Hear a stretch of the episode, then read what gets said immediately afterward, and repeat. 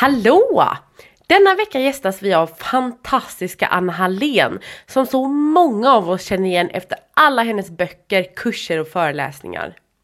Och jag ska bara säga en sak, vi spelade in det här avsnittet för ett bra tag sedan så det har lite tid på nacken. Så jag vill triggermärka det lite för att det är lite så här hälsotips och andra saker där i. Och jag hade inte riktigt kommit ut ur garderoben som matfri än så att eh, ja, känner man sig triggad av det så ska man inte lyssna på det här avsnittet.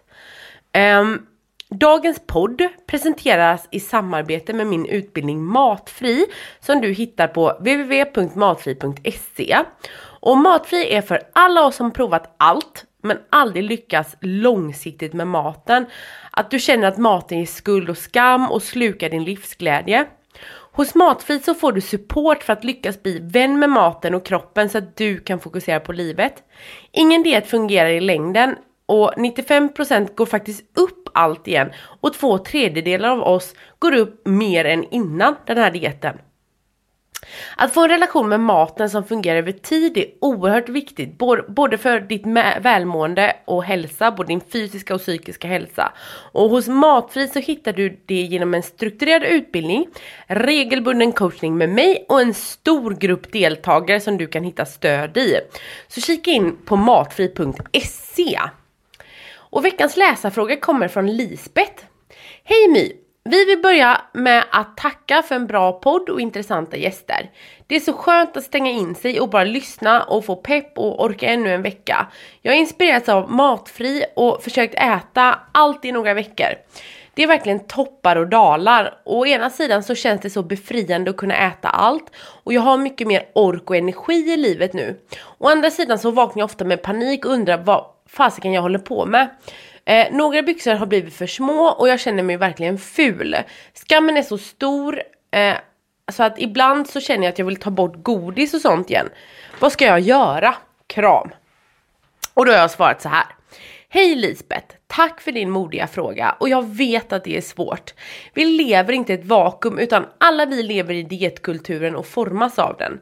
Om det inte vore för dietkulturen så hade det varit neutralt att gå upp i vikt, alltså ingen big deal. Då hade vi alla förstått att människor kommer i olika former, färger och längder. Och det är genetik och till en viss del miljö som avgör det, men inte du och din viljestyrka. Jag är glad att höra att du mår bra redan nu och får positiva fördelar av att sluta banta. Men för att det är nämligen så att alla får inte det så snabbt nämligen. Att sluta banta ser ungefär ut så här för de allra flesta. Man når botten och känner att alltså jag orkar inte en sekund mer i en diet. Jag orkar inte ha ångest, hetsäta, känner mig dålig och misslyckas. Det går bara inte. När man nått botten så är man villig att hitta nya alternativ, en väg ut. Att bryta sig fri från dietkulturen kommer tyvärr med ett pris. Det gör jätteont i början. När vi börjar på en ny diet så är det enklast i början. Vi har massa motivation, men sen så börjar kroppen streta emot. Den vill inte banta för den tror att det är svält.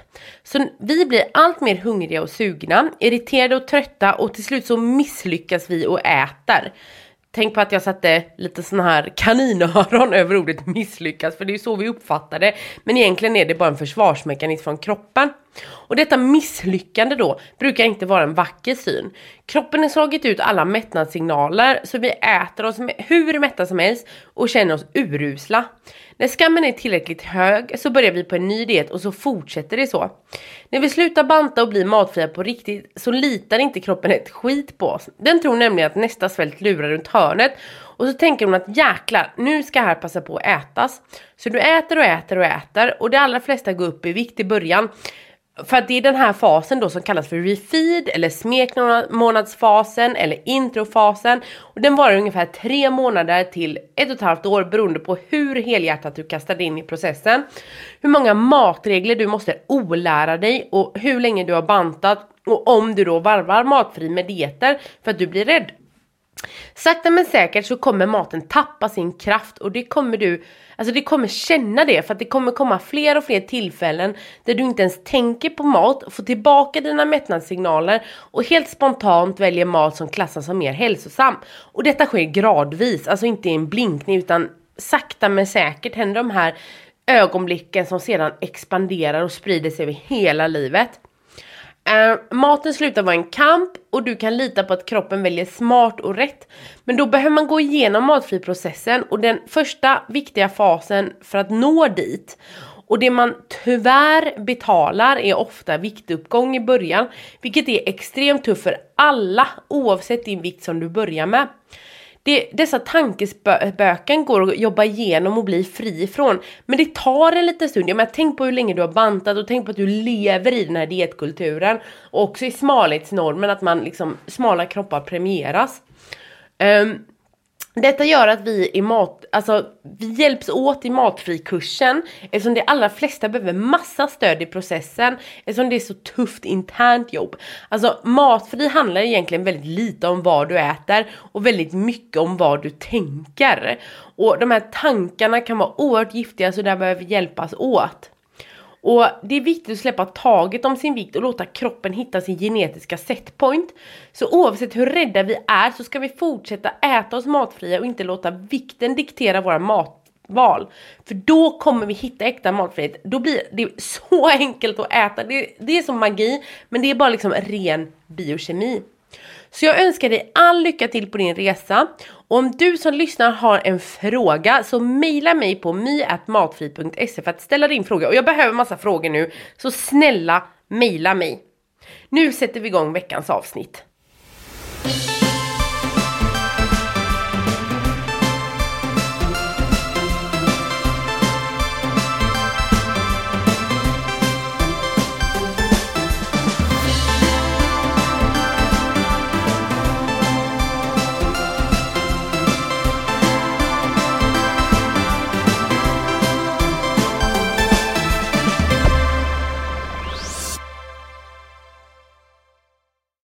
Allihopa och hjärtligt välkomna till ett nytt avsnitt av podden Viktigt med mig My Westerdahl och Erik Hemmingsson. Erik kan iväg och pilla med sitt så det är faktiskt jag som kör själv idag fast såklart är jag inte helt själv, det vore ju tråkigt att bara sitta och lyssna på mig utan jag har en fantastisk gäst med mig.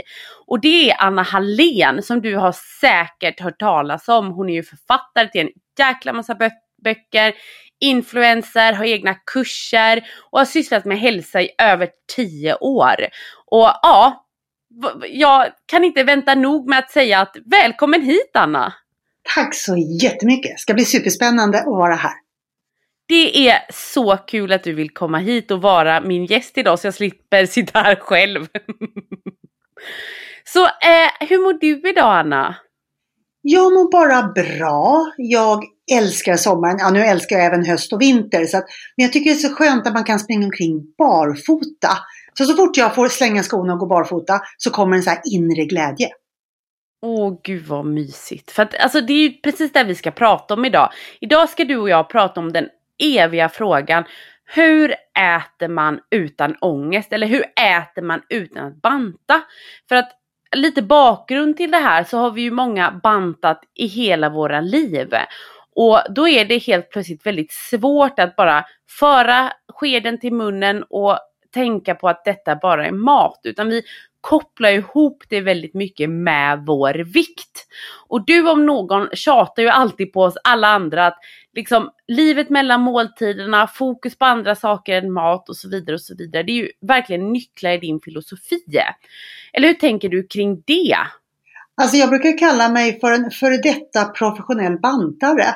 Tyvärr. Eh, jag började banta redan när jag var 14 år så jag har verkligen levt eh, alla de här hemska, jobbiga tankarna där man definierar sig otroligt orättvist och otroligt skarpt.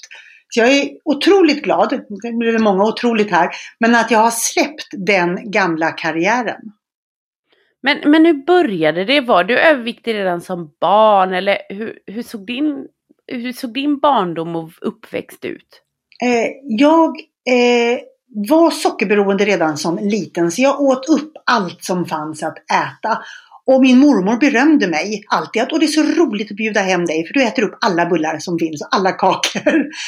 eh, men jag var väldigt aktiv och eh, var normalviktig.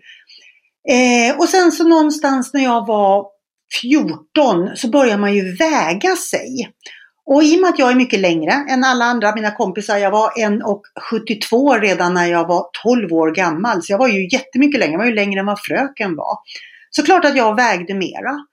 Men då fick jag för mig att jag var 10 kilo fetare än mina kompisar bara för att jag vägde 10 kilo mer. Och så skulle jag gå ner de här 10 kilorna. Och sen startade jag banta när jag var 14 och normalviktig och helt frisk. Tyvärr. Åh oh, herregud. Hur, hur började du då? Vad var det du gjorde som, alltså som 14-åring med din mat? Eh, då, jag tror inte det finns något hälsosamt bantande, men det i alla fall finns mindre katastrofer och större katastrofer. Men då var det då den här fettfattiga kosten. Så jag åt kycklingfilé, jag åt keso, jag åt sallad. Det är väl de tre ingredienserna jag kommer ihåg. Men jag åt frukost, lunch och middag på den tiden. Det förstörde jag sen. Men då var det just de här fettfria kycklingfiléerna, keso och isbergssallad tror jag det var den, den stora delen. Så jag gick ner 10 kilo på sex veckor och så tyckte jag att nu har jag lärt mig hur man gör. Nu kan jag det här. Och det var ju verkligen starten på många, många års kämpande och stor sorg och många tårar. Åh oh, herregud. Men vad hände efter de här 10 kilona då? Eh, kunde du behålla den viktnedgången eller hur funkade det? Eh, nej, eh, väldigt snabbt igen så gick jag ju upp 12. Och sen så gick jag ner de 10 och så gick jag upp 12 och så gick jag ner de 10 och så gick jag upp 12. Så att vikten började ju krypa långsamt uppåt. Jag brukar säga att jag har bantat mig fet.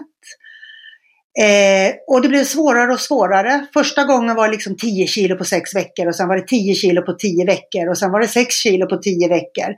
Och när jag hade hållit på i ungefär 15 år så var det 0 kilo på 10 veckor. Ja, oh, herregud. Det, det, ser verkligen ut som den här typiska viktkurvan att kroppen svarar med att reglera ner metabolismen, öka suget, göra så att det inte längre funkar. Hur mådde du psykiskt under den här perioden? Det är väl det som är lite synd. Eh, min kropp mår väldigt bra och jag är väldigt naturligt glad. Så att jag, varje gång jag gick upp i vikt så var jag ledsen för det här. Jag var väldigt, väldigt självelak och väldigt eh, skarp mot mig själv. Men både mitt mentala och min fysiska kropp klarade, klarade av vad jag än hittade på. Jag hittade på många dumma bantningsmetoder. Jag la, eller, stannade inte kvar vid den här hälsosamma frukost, lunch och middag. Utan jag hittade på allt som gick. Jag menar Rikshospitalets sjukhusdiet, det var flygvärdinnedieten, det var vitkålssoppa, det var pulverdieter, det var... Och ändå funkade både min mentala och mitt fysiska. Förutom den här självelakheten som jag verkligen hade. Mm. Ja, nej men det är ju så. Du har ju ett pannben och du låter ju ingen köra över dig. Det ser vi ju i mångt och mycket vad du än gör även idag. Men det är klart, det blir ju att man inte kanske får de konsekvenserna då som andra utan bara fortsätter att köra på när man har en stor inre kraft som du har. Mm. Och, det, och det skadar en hel del. Plus att det blir den här att om jag nu kan klara mig i företaget och jag är stark och fixar familj och jag kan, varför kan jag inte banta? För det blir också att man slår, eller jag slog mycket på mig själv, började på måndagar, eh, satt igång och ju hårdare och striktare och tuffare och desto bättre hade jag fått för mig. Och då blir den här eh, värde, värdelöshetskänslan att varför kan jag inte banta när jag kan allting annat? Ja, men det är ju verkligen så. Men till slut så, många känner ju igen dig efter dina många böcker om lågkolhydratskost. Även du och jag lärde ju känna varandra på det sättet. Och eh, alla som är inne i lågkolhydratsträsket, eller vad man kallar det för, eh, ingen kan ju ha undgått dig. Så jag undrar lite, hur kom du in på, på LCHF? Jag hade sån tur att en granne som jag faktiskt inte känner när jag bodde eh, i Björkhagen kommer över och knackar på min dörr och så säger hon att Hej Anna, jag hör att du alltid bantar. Och jag tittar på den här grannen liksom att ja, hej ungefär, vad, vad gör du vid min dörr? Och då sa hon det, jag har en bok som jag tycker att du ska läsa. Och det här var 1998 eller 1999, jag kommer inte riktigt ihåg. Och det var eh, Michel Montignac. Eh, Ät fet mat och bli smal eller någonting sånt. En fransman så då skulle man äta biffar, franska vitlöksostar, gräddsås, eh, ingen potatis, inget bröd. Eh, jag vet inte om det var några grönsaker, jag kommer inte riktigt ihåg.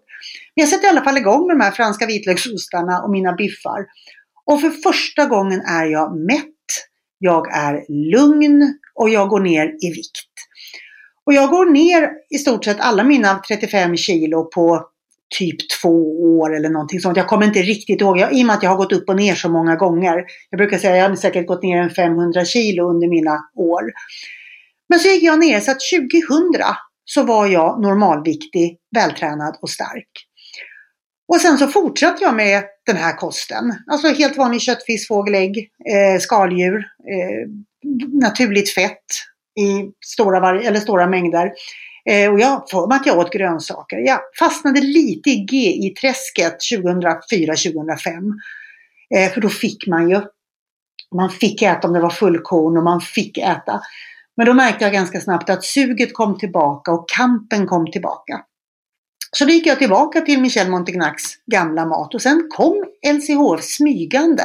Så att jag liksom bara ramlade in på den för då fick jag lite svenska vänner och inte behövde hålla mig till fransmännen.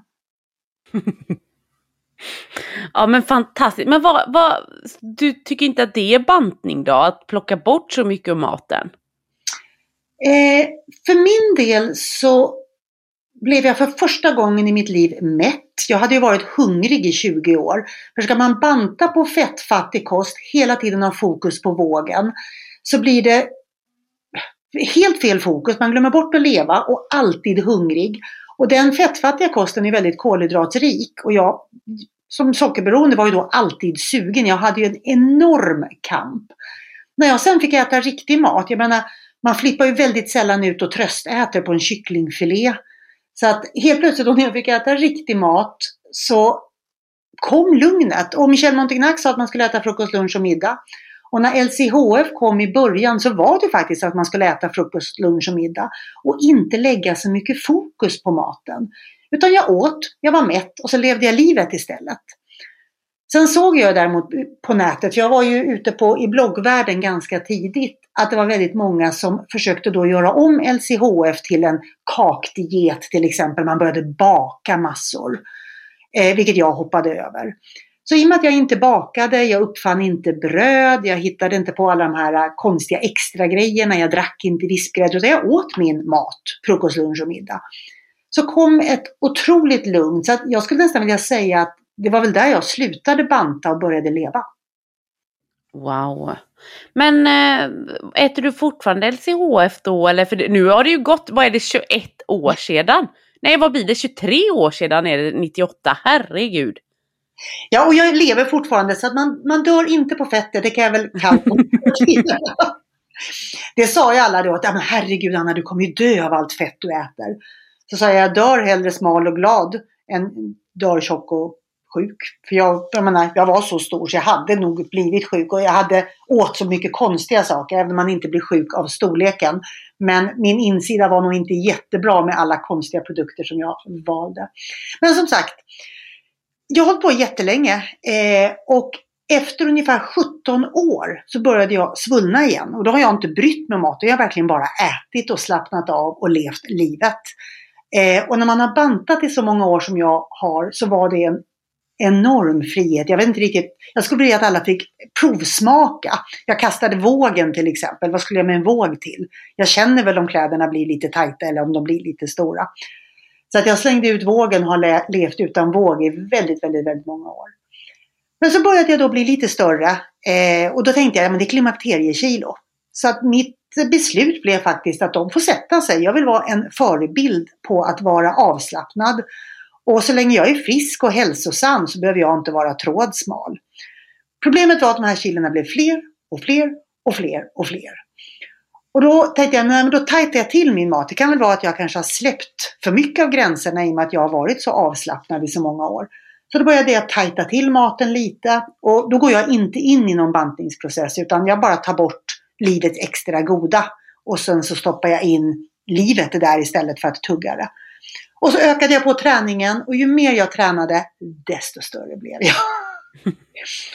så att jag gick väl upp ja, någonstans 15 till 20 kilo. Det är som sagt det är inte så lätt när man inte har en våg, men någonstans där. Mm. Hur var det när du liksom har skrivit så många böcker och hyllat den här, det här sättet att äta på? Och där stod du och, och hade helt plötsligt gått upp i vikt. Jag tror min hjärna hade läkt så bra på de här 17 åren.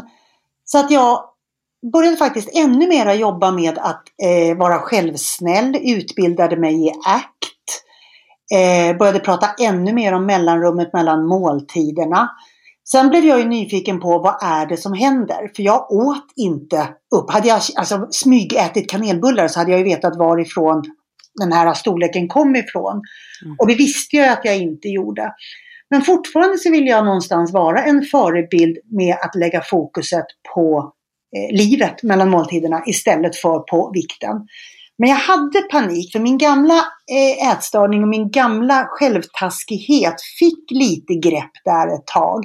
För jag tänkte, tänk om det inte slutar? Tänk om jag bara blir större och större och större och större? Tänk om jag hamnar tillbaka till den storleken där jag faktiskt är begränsad i livet där man inte får plats överallt och man kan inte göra allt för man är för stor och säkerhetsbälten når inte om. Så att jag hade en, en period av sorg, eller skräckblandad sorg ska jag väl säga. Sen så trillade poletten ner och jag kom på att det var mitt lymfsystem som hade brakat ihop.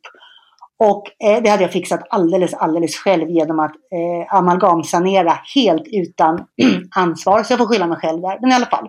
Mm. Eh, men det var ännu mer frustrerande. För där hade jag ju inte riktigt kunskapen då. Jag visste ju hur man skulle äta sig hälsosam. Jag visste hur man skulle kunna äta sig till en normalvikt utan att fastna i det här äh, fanatiska bantandet. Men jag hade ingen aning om hur man gjorde när man var som en svullen vattenfylld elefant. Nej, jag förstår det. Det här känns ju som det är helt ny mark liksom.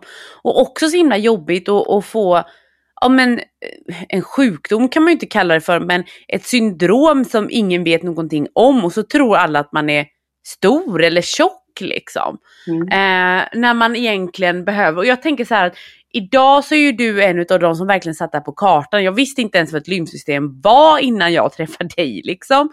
Eh, och eh, jag tänker att alla de kvinnorna som faktiskt lider av lymfproblem och sedan så säger vården att de är tjocka eller så tror alla att, eh, runt omkring dem att de liksom äter kanelbullar. Men så är man egentligen bara vätskefylld på grund mm. av att man har stagner, en stagnerad lymfa.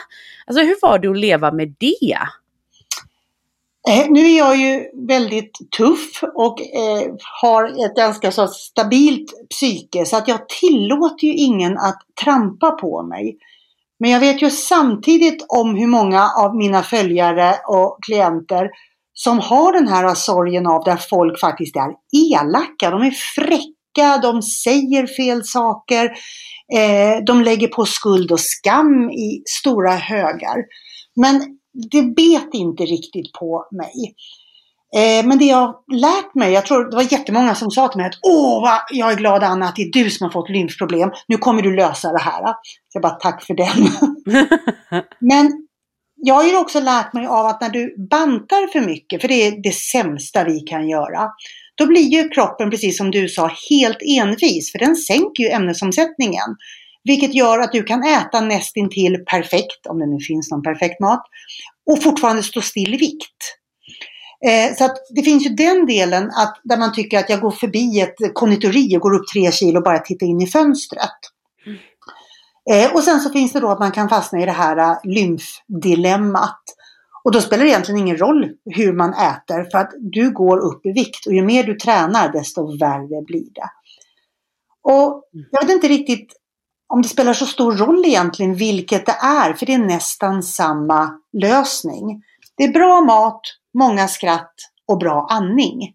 Det är där vi kommer hitta de här delarna. Sen behöver vi ta hand om våran kropp och det behöver vi göra oavsett om vi är stora eller normalviktiga eller så jag skulle egentligen vilja att alla människor åt bra mat, eh, la fokus på mellanrummet mellan måltiderna, andades korrekt och tog hand om sin kropp. Mm. Ja det är, alltså, det är lite det som, som jag försöker kriga för väldigt mycket att Eh, vi vet idag att det är bara en halv procent till 0,01 procent beroende på viktklass som faktiskt går ner i vikt och lyckas behålla vikten. Så att det här när sjukvården säger att aha du har eh, ont i huvudet, ja, du kanske ska prova banta eller liksom man säger ju det som en universell lösning på vad man än söker vård på. Mm. Och då blir det så, ja men hur då? Det är ju så himla få som faktiskt lyckas behålla vikten. Så att, och, och då blir det att det blir så skammande för människor som söker vård, att man undviker och då får man mycket sämre prognoser om man har sjukdomar som upptäcks senare, om det skulle vara något riktigt allvarligt som exempelvis cancer. Och eh, det jag förespråkar är att alla människor ska få samma kostråd i princip. Ät bra och rör på dig oavsett att vi inte ska fokusera så jäkla mycket på vikten för att om vi äter bra och rör på oss, ja då ska man faktiskt inte heller behöva prestera någonting i siffror för att få en guldstjärna och ha rättigheten att andas och typ söka vård liksom. Mm. Eller vad, vad känner du kring det? Det har blivit alldeles för mycket viktfokus eller storleksfokus. Vi borde ju jobba på hälsofokus. Och både du och jag vet ju att det finns väldigt många normalviktiga människor som är allt annat än friska. Jag brukar mm. bara kalla dem, de är osjuka ett tag.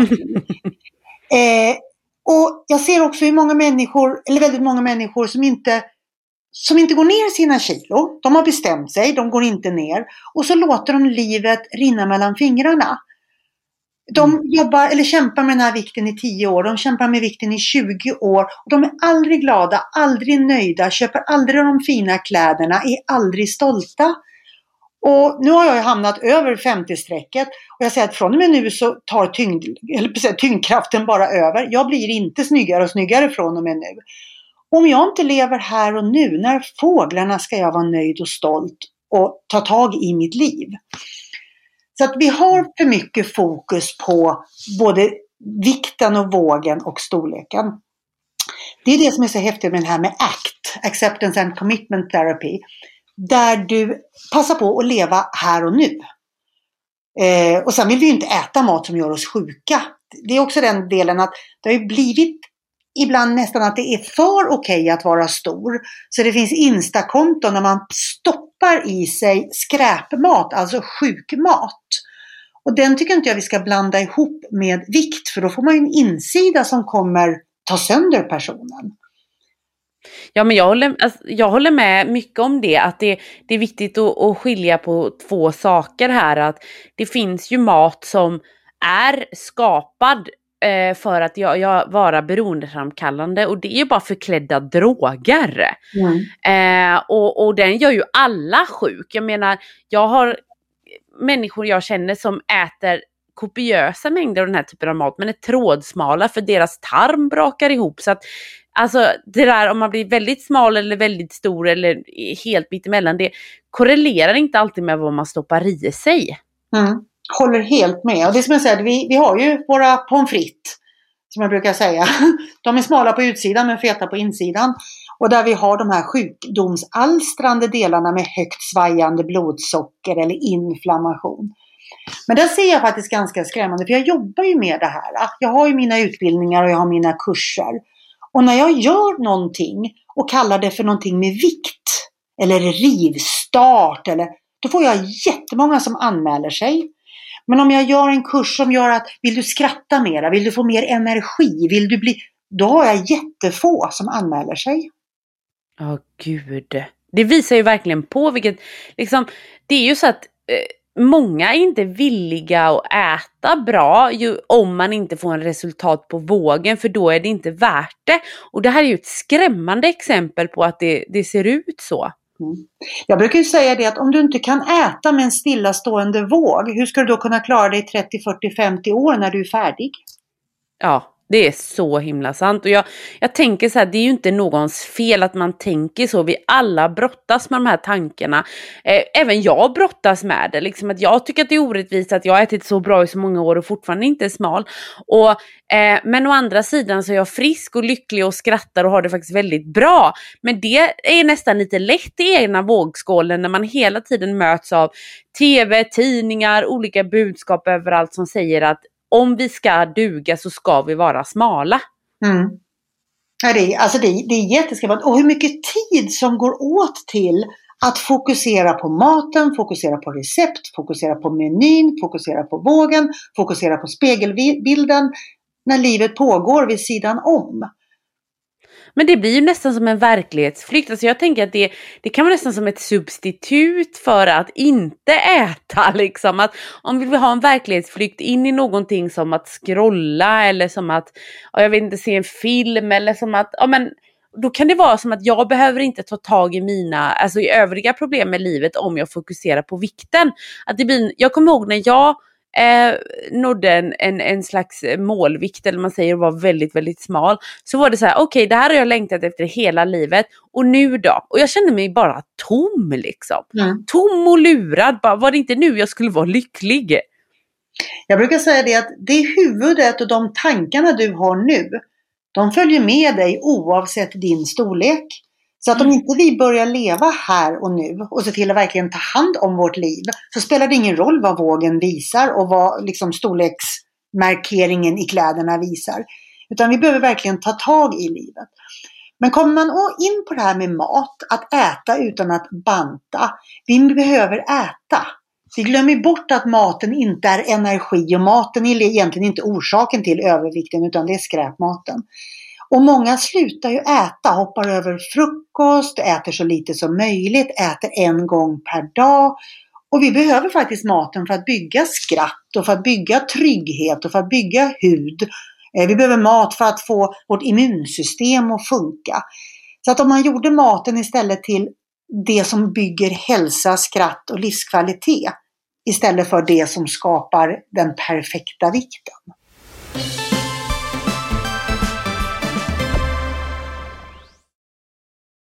Jag kommer ihåg när jag efter jag hade fött eh, barn eh, så var jag ju, jag var ju så arg för att jag hade fått läskförbud. och man hade genomsökt mitt rum på BB efter läsk och bara, ja, det enda de hittade var några stackars burkar eh, Ramlösa. Och eh, det var ju så märkligt liksom eftersom jag inte ätit socker på så många år och hade med mig 40 egna matlådor. Och så frågade jag liksom eh, överläkaren och läkarnas chef så här, varför gör ni så? varför sa ni till mig två gånger att jag borde träffa en dietist? Trots att jag hade med mig liksom gräsbetat kött och väga något annat än grönsaker från er. Liksom. Mm. Och de bara, ja alltså vi vet ju inte men eh, vi vet ju att mat är korrelerat med vikt. Så de allra flesta som är överviktiga äter ju dåligt också. Men man kan ju fortfarande inte dra alla över den kanten. Det är ungefär som att säga att de allra flesta som har ont i huvudet har slått i huvudet i en vägg. Liksom. Alltså det innebär ju inte att alla har det. Då får man ju fråga och, och liksom så här, hur, hur, hur, hur, kommer det sig att du är överviktig? Och det finns ju alltid tusen olika anledningar. Vissa är skräpmatsberoende och då är det fortfarande inte deras fel för att det är beroendeframkallande mat. Några andra kanske aldrig fått med sig verktyg att hantera känslor. Så då använder man maten. Några tredje kanske är som mig, vi, har, vi är insulinresistenta och har PCOS. Några fjärde har problem med sköldkörteln. Ja, men alltså, jag kan fortsätta rabbla så här i tio minuter. Mm. Men eh, problem, och problemet är inte det utan problemet är Eh, att, att, att man hela tiden tror att det handlar om att alla överviktiga sitter och glufsar mat.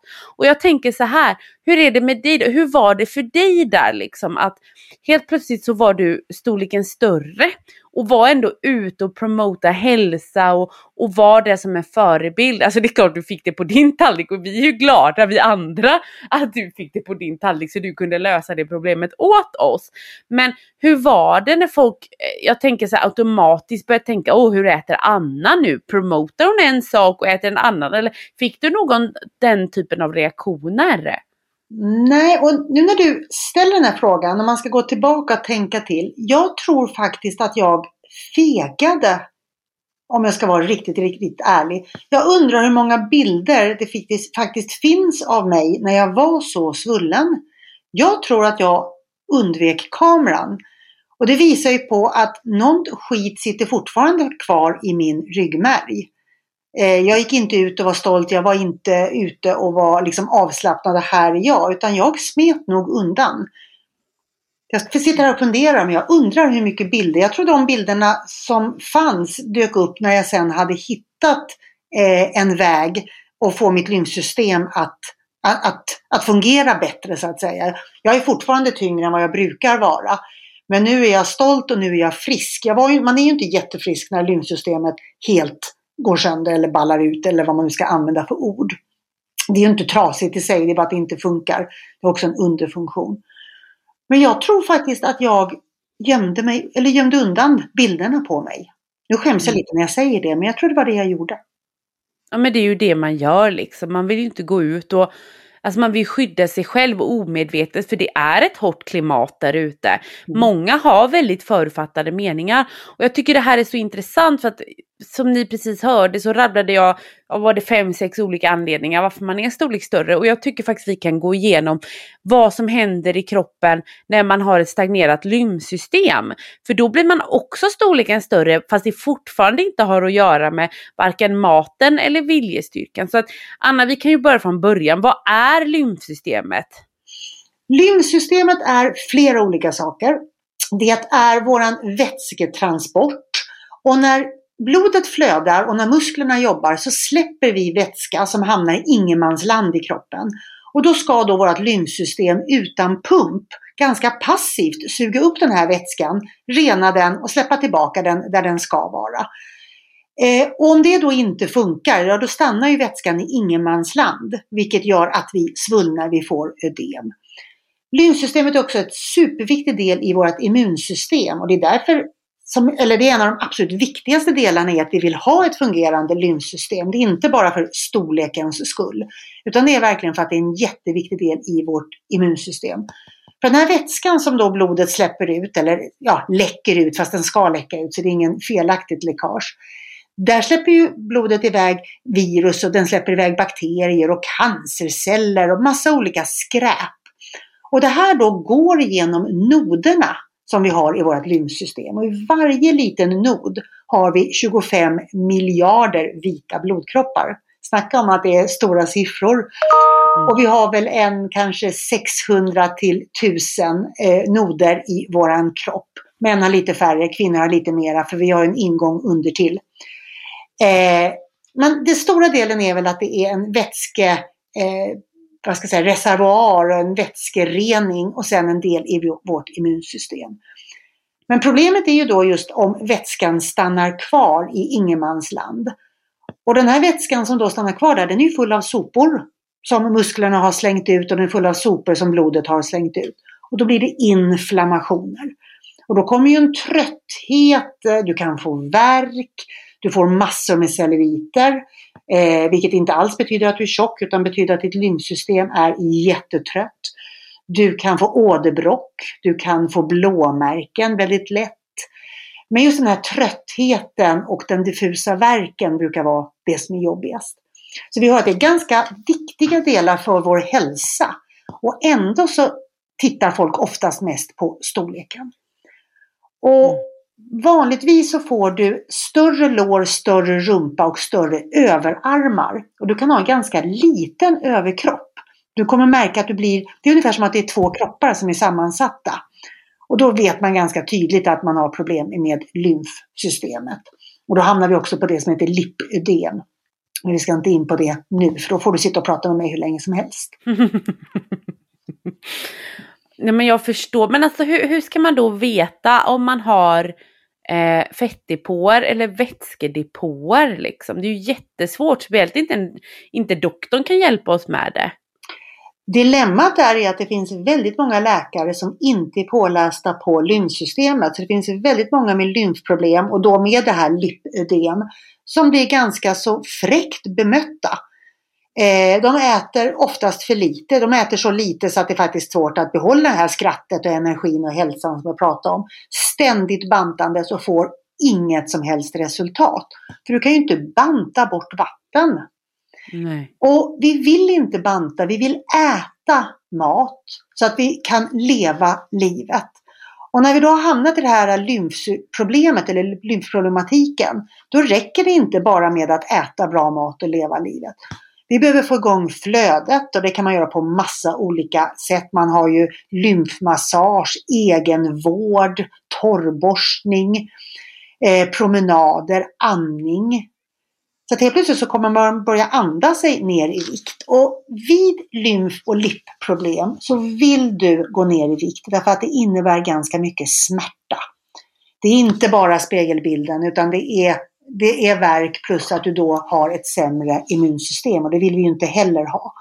Det, vi kan inte ha för mycket tryck eh, inifrån av vätska. Och jag vet ju när du var gravid My så hade mm. du väldigt mycket tryck så du vet om någon hur det känns och det är oerhört eh, både skrämmande och obehagligt.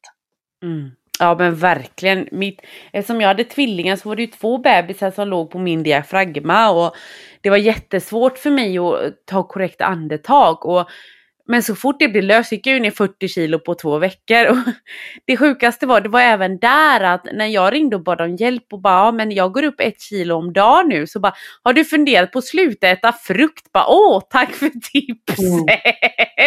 Och det är så här typiskt liksom när man är stor och och behöver hjälp, att, att man får såna här idiotiska tips. Och du sa ju till mig så här, ja men nu gör du faktiskt allt rätt här. Mm. Du kan inte göra så mycket mer utan de här bebisarna måste ut innan du får bukt med det. Um, och, och det var ju precis... 40 kilo rasa. Ja precis, slurp sa det liksom. Gud vad jag satt på toaletten. Mm. Herregud. Nej, så det, det, det, det är jätteskönt och det är också det här liksom alltså, och det var väldigt skönt eh, för mig när jag var gravid att ha regelbunden kontakt med dig för du sa ju hela tiden till mig att jag ser på det att det är vätska. Och det är ju så liksom, jag vägde ju mindre efter jag blev gravid än innan. Så att jag gick ju ner i fettvikt av min graviditet men jag gick ju upp på vikten vilket väckte mina ögon eftersom vården hade en tendens, har ju en tendens att vikthetsa oss överviktiga personer. Eh, och det är ju jättefel när, alltså det går ju inte att se skillnad på, går jag upp i fett eller går jag upp i vätska? Det är ju jättesvårt att veta liksom. Så att vikt och graviditet har ju inte alls med varandra att göra anser jag. Det, det, man ska inte ta det snacket då. Mm. Och det är det som är så synd också, att vi blandar ihop vikt och vätska. Men en bra del som du sa just det att man går upp ett kilo per dag, eller man kan till och med gå upp tre kilo över natten. Det går inte, kroppen kan omöjligt bygga så många fettceller. Den ska alltså bygga fett, det som heter triglycerider. Det går inte att bygga så mycket. Så att har man de här stora skillnaderna upp två, ner två, upp tre, ner, då vet man att det är vätska. Och då är det mera mjuka rörelser, andning, självsnäll, egenvårdsprogram som kommer att hjälpa kroppen att hitta tillbaka till sin styrka och till sin hälsa igen. Så att, och det är också det här med folk som väger sig hela tiden. Vi samlar vatten. En normalkvinna går ju upp och ner två kilo vätska per dygn. Det är liksom inget konstigt. Det kan vi inte låta vågen avgöra. Nej. Men eh, du har ju till och med tagit fram ett sätt man ska äta på för att hjälpa sin lymfa. Så det kan man ju kolla vidare eh, eh, i dina med, på din hemsida och allting, skrivit böcker om detta så det är ju fantastiskt. Men jag tänkte vi skulle flytta oss lite från lymfan, vilket är en fantastisk kunskap och jag hoppas verkligen att ni som hör detta funderar på att ja, jag kanske har eh, problem med lymfa. Det kanske inte alls är så att det är eh, fettdepåer jag har, utan det kanske är vätska. Så är du nyfiken på hur man gör och sånt där så ska du absolut kolla upp eh, Annas eh, olika medier och hemsidor och böcker som du kommer få reda på lite mer i slutet. Men Anna, du är inte bara expert på lymfan utan du är faktiskt väldigt grym på det här med eh, mat, mellan, eh, mat mellan målen, höll jag på att säga, men livet mellan måltiderna. För det är ju så att många av dina klienter har ju även problem med känsloätning och ja, tristessätning och så vidare. Hur hjälper du dem? Eh, för det första så måste vi titta på varför äter vi när vi inte vill och varför äter vi istället för att leva livet. Och då kan det vara att vi har ett kemiskt sockerberoende eller ett kemiskt matberoende. Jag älskar ditt ord med reaktiv mat. Och där man får titta på den delen. Och det är det, där är inte jag som bäst, utan där finns det andra som jobbar som beroendeterapeuter som kan det bättre. Men väldigt många är känsloätare. Så fort det blir jobbigt i livet så tröstäter man. Så fort man blir uttråkad av livet så uttråkningsäter man. Och så fort det ska vara lite kul så ska man belöningsäta och så ska man unna sig. Eh, så att jag jobbar väldigt mycket med just mellanrummet mellan måltiderna. Och den maten som jag förespråkar är ganska tråkig. Det är kött, fisk, fågel, ägg och skaldjur och sen är det grönsaker och rotfrukter. Och så är det inte så mycket mera. Och fettet det får man ju, det finns ju i den maten så att säga. Att vi har ju ja, alla fetter som hör till det animaliska riket eller till det vegetabiliska riket. Eh, så att jag har inte Eh, maten till sorg, jag har inte maten till glädje, utan maten är för att få byggstenar så att du orkar leva det livet du vill. Sen lägger jag nästan allt fokus på livet mellan måltiderna. Och det har nästan blivit ett begrepp nu, livet mellan måltiderna. För det är ju där någonstans vi hittar, som jag säger, glädje, skratt, stimulans, kreativitet, umgänge, eh, hobbys, intressen. Allt som vi vill att, liksom, allt som vi vill minnas när vi är gamla. Jag brukar till och med säga det att tänk när du fyller 90 år och någon ska hålla ett tal för dig. Vad vill du att de ska säga? Att, ja, men, grattis My på din 90-årsdag. Jag kommer ihåg, du har bantat i hela ditt liv och du var aldrig nöjd över din kropp. Och varje måndag börjar du om. Eller vill du att de ska berätta alla roliga saker? Du hittade på det här, du reste, du skapade företag, du byggde upp och du... Och då måste vi börja fylla talet redan idag. Mm. Ja, det är så viktigt, det är verkligen det. Och, och, och fundera på att livet faktiskt är mer än att banta och betala räkningar och gå i för trånga skor. jag jobbar just med, med att verkligen skapa listor på det här. Jag har ju dopaminlistan och serotoninlistan. Och serotoninlistan, då skriver man upp alla saker som man kan göra för att må bättre, för trygghet, för att ta hand om sig istället för att tröstäta. Att söka upp en kram, ringa en kompis, krypa ner och ta ett varmt bad. Alla de här sakerna som man kan göra när man behöver trygghet eller tröst. Och dopaminlistan, där skriver man upp alla saker man kan hitta på. Jag brukar säga på en vanlig onsdag på en kvart. Eh, så att det inte är de stora sakerna hela tiden, utan de små sakerna i livet. Som man kan göra istället för att uttråkningsäta. Det kan vara att kolla Johan Glans och påsken på Youtube eller det kan vara att dra på en superrolig musik som man hade eh, sån här nostalgidans till på diskotiden. Så att vi har lite mera saker att ta till istället för att besöka kylskåpet. Så serotoninlistan och dopaminlistan är jättebra och de fungerar. För när du är på väg till kylskåpet, då är du inte den smartaste och då har ofta hjärnan stängt av och då kommer vi inte på alla de här sakerna som vi kan göra istället, som vi vill göra istället. Så plockar man fram listan. Okej, okay, jag är på väg till kylskåpet. Vad kan jag göra för trygghet? Eller vad kan jag göra för mera skratt? Så tar man en eller två av de här delarna och så fyller man hjärnan med den känslan istället för att tugga.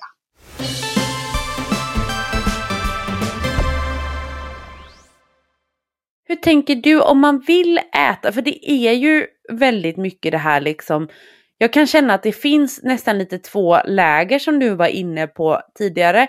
Eh, att antingen så äter man allt och är kroppspositiv eller så eh, äter man inget och är en bantningsfreak liksom. Eh, det känns som att du har hittat en gyllene medelväg. Att du väljer bra mat just för att kunna skratta och kunna njuta av livet. Men du bantar inte. Hur kommer man dit? Eh, jag tror att den snabbaste och enklaste vägen är faktiskt att börja jobba med självsnällhet. Eh, jag vill ju inte unna mig någonting som ger mig negativa konsekvenser. Eh, jag fick lära mig av faktiskt en av mina elever att när suget kommer så är jag snäll mot mig själv och tackar nej. För jag unnar mig att lyckas. Så jag tror just den här självsnällheten är viktig. Att jag vill inte moffa i mig. Jag får. Jag får moffa i mig när jag vill. Jag får äta precis vad jag vill. Jag har faktiskt inga förbud. Men jag vill inte. Jag vill inte förstöra min hälsa. Jag vill inte ångra mig ikväll. Jag vill inte att hela min fina garderob ska hänga där och jag inte får plats i den. Så att jag tror att självsnällheten är den enklaste dörröppningen. Jag vill också vara stark, jag vill vara hälsosam, jag vill inte vara sjuk. Och alla de här delarna har jag någonstans lagt fram på bordet framför mig. Jag får äta bättre kanelbulle om jag vill, men jag vet att om jag äter den så blir konsekvenserna för mig oerhört trista. Och så taskig är jag inte mot mig själv. Men det ser jag också på jättemycket av mina klienter att självsnällhet saknas ofta. Man är ganska självkritisk, man är ganska självnegativ, man skäller på sig själv. Klarar jag inte av det omöjliga så är jag värdelös. Och då tror jag att den här tröttheten kommer och då är snabbaste vägen till kylskåpet. Eller snabbaste vägen blir kylskåpet. Så jag tror självsnällhet, även om det har blivit ett modeord som nästan har blivit missbrukat idag. Men ja, Ja men jag tror det också. Jag, jag vet ju det själv liksom, jag slutade med kaffe för ett tag sedan.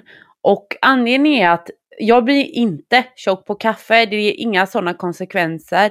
Men det som händer med mig när jag dricker kaffe det är att alltså, det funkar inte för mig. Jag blir alldeles darrig, jag får ångest, jag får yrsel. Alltså det, alltså det är någonting med min biokemi som, som reagerar på koffein.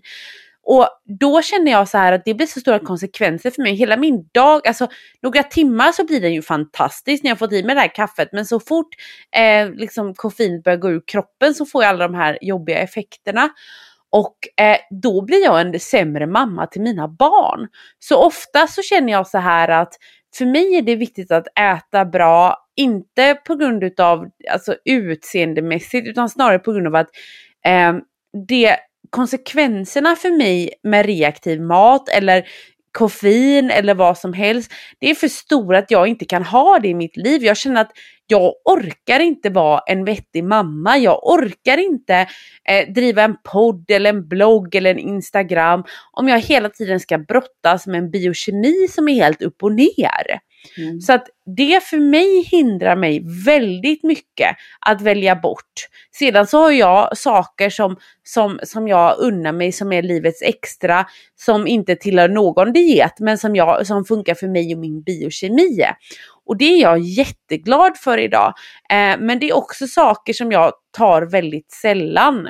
Så Eh, och dessutom så för mig är livets extra idag inte mat utan jag fokuserar på att, ja men du vet, typ trevliga samtal med dig Anna, det är guldkant. ja, men jag tror väldigt många människor, nummer ett, inte har den här insikten utan man gör sitt ätande till ett kämpande. Jag ska tacka nej till saker som jag tror att jag egentligen vill ha. Där man inte lägger in kunskap, man förstår inte vad det innebär, man tänker inte på konsekvenserna och så börjar man imorgon, jag börjar sen. Och sen tror jag också många människor har för tråkiga liv. Det är ekorrhjulet, man bara maler på, det är upp, det är frukost, det är väg till jobbet, komma hem, diska, laga mat, tvätta, städa, sätta sig framför TVn. Och våran hjärna är en belöningsjunkie. Den vill ha lite kul, den vill ha lite spänning, den vill ha lite utmaningar. Och förr i tiden fick man ta de här utmaningarna ifrån livet. Och idag så är tyvärr alla affärer öppna 24-7. Så nu kan vi sitta i soffan och köra den här belöningsdelen. Så att jag tror att vi kanske inte ska börja ta bort så mycket och sätta så mycket förbud utan istället fylla livet med saker som gör oss gott. Fylla livet med, med saker som ger hälsa och ger styrka, ger glädje. Eh, just som jag säger, jag får äta precis vad jag vill, men jag vill inte. Och jag tror att den är mycket lättare än att kämpa mot allt som man faktiskt vill ha. Eller tror att man vill ha. Ja men det, du, du har så himla rätt. Och jag tänkte fråga dig någonting som jag eh, frågar alla mina gäster. Och det är, vad är hälsa för dig Anna? Hälsa är tillräckligt med energi för mig att göra det jag drömmer om. Eh, och det kan vara lite olika saker. Ibland vill jag ut och springa och då vill jag ha den energin. Och ibland vill jag skapa en ny utbildning, då vill jag ha den energin. Och jag mår bäst när jag får vara nyfiken. Eh, och det betyder att jag måste ju driva min egen motor. För att nyfikenhet är ingenting som kommer utifrån, det kommer inifrån. Så att då blir ju hälsa för mig när jag har så mycket energi att min nyfikenhet kan blomstra. Det lät nästan poetiskt. Mm. Men det, det, är otroligt viktigt för mitt liv. Det är att jag får lära mig nytt och att jag får ge mig ut på äventyr. Det kan vara äventyr i en bok. Det behöver inte vara faktiska äventyr. Men jag behöver verkligen eh, tanka mig med resultatet av nyfikenheten.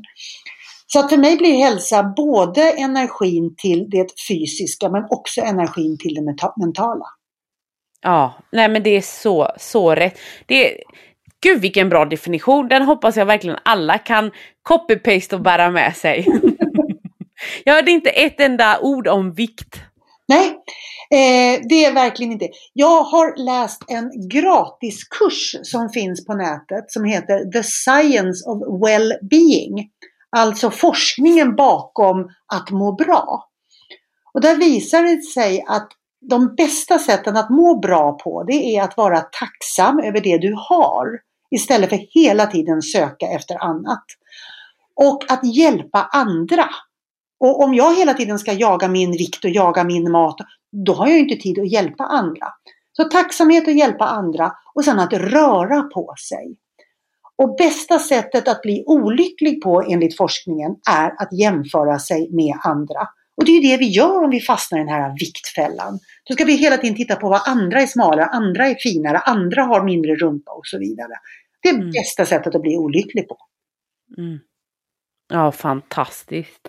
Men tack Anna, om man är mer nyfiken på din filosofi och det här med lymfan och alltihopa, vart hittar man dig då? Eh, jag har en blogg som heter annahallen.se och där hittar du alla mina utbildningar om du tycker att jag vill jobba med det här. Annars är det Facebookgruppen Lymfan, Leven och Livet. Där vi tränar, vi pratar hälsa, vi pratar de positiva delarna och det finns inte en sekund om vikt och bantning där. ja men fantastiskt. Tack Anna och tack att du ville komma hit idag. Och jag är så glad över att få vara här och få prata med dig igen. Nu har jag fyllt på mitt eh, så här, dopaminbehov idag. Jag också och det hoppas jag att ni som lyssnar också har gjort. Och tycker ni om det här avsnittet och tycker att podden viktigt, har ett viktigt budskap så sprid er era sociala medier för att vi är verkligen emot bantning överlag, vi som driver den här podden. Och vi vet att det är verkligen vägen till eh, att riktigt må dåligt. Så därför är det viktigt att vi sprider den här kunskapen just för att det finns en, en myt ute i samhället att banta så blir du lycklig och banta så kommer du bli smal och behålla din vikt och det är inte sant och det är det vi försöker punktera med den här podden. Eh, och tack Anna att du var med och bidrog till den. Och ni som lyssnar, glöm inte att prenumerera i er app. Puss och kram, hej då! Hej då!